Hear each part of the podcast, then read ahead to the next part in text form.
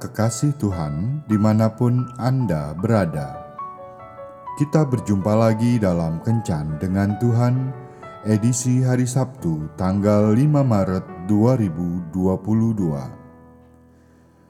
Dalam Kencan kita kali ini, kita akan merenungkan ayat dari Filipi bab 3 ayat 13 sampai 14.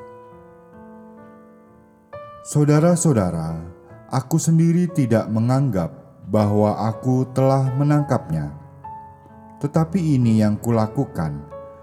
Aku melupakan apa yang telah di belakangku dan mengarahkan diri kepada apa yang di hadapanku dan berlari-lari kepada tujuan untuk memperoleh hadiah, yaitu panggilan surgawi dari Allah dalam Kristus Yesus.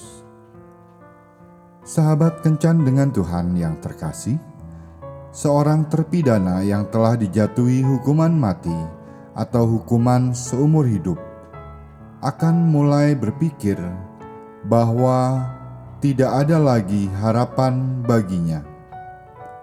Yang akan dirasakannya hanyalah menunggu kematian yang tidak lama lagi atau bagi hukuman seumur hidup hanya menghabiskan hari-harinya di dalam penjara tanpa melihat dunia luar. Harapan untuk berkumpul dengan keluarga kembali rasanya tidak mungkin. Harapan untuk hidup normal dan memulai sesuatu yang baru pun sudah tidak ada gunanya lagi semuanya hanya tinggal sebatas tembok penjara. Tidak ada gunanya bermimpi, sebab tidak akan pernah menjadi kenyataan. Keadaan seperti itu merupakan harga yang harus dibayar atas sebuah kejahatan yang pernah mereka lakukan. Bagaimana dengan kita? Seringkali tanpa kita sadari, banyak di antara kita yang hidup di luar tembok penjara. Kita bebas secara fisik, namun terpenjara dalam hati dan pikiran kita. Ada tembok kegagalan yang terus mengurung kita. Ada tembok sakit hati yang menghalangi kita untuk menikmati indahnya hidup dalam damai sejahtera. Ada tembok masa lalu yang buruk yang terus mengintimidasi kita untuk tidak melakukan apa-apa dalam hidup ini.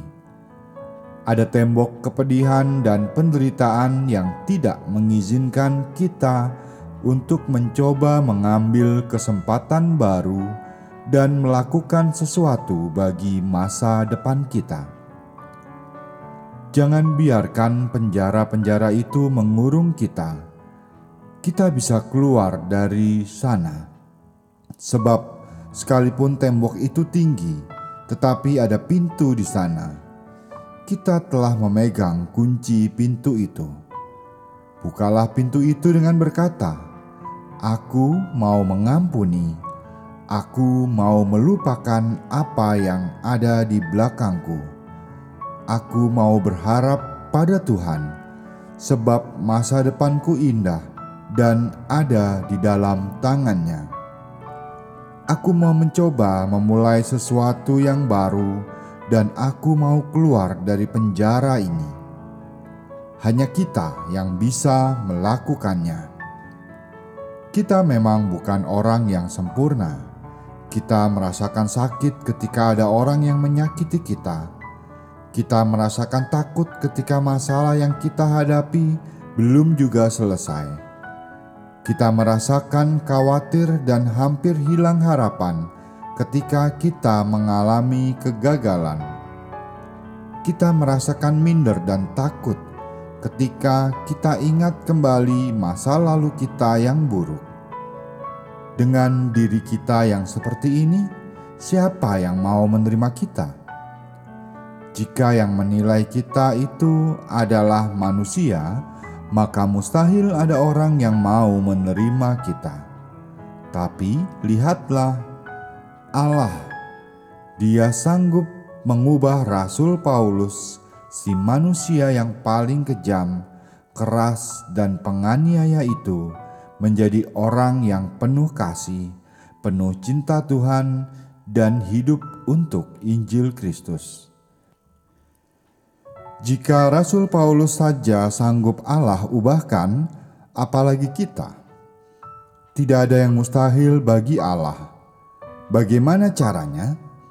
Lupakan semua yang ada di belakang kita, kegagalan kita, dan masa lalu kita yang kelam. Ampunilah orang-orang yang sudah menyakiti kita.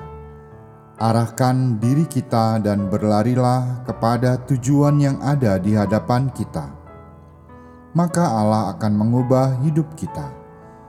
Tuhan Yesus memberkati.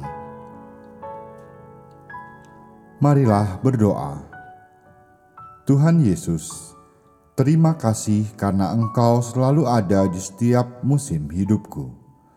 Bantulah aku agar hidupku senantiasa ada di tanganmu, sehingga aku bisa dilepaskan dari hal-hal negatif dan mengubahnya menjadi positif. Aku percaya setiap masalah yang kau izinkan terjadi dalam hidupku, ada rencanamu yang indah untuk mengubah aku menjadi pribadi yang luar biasa di matamu. Amin.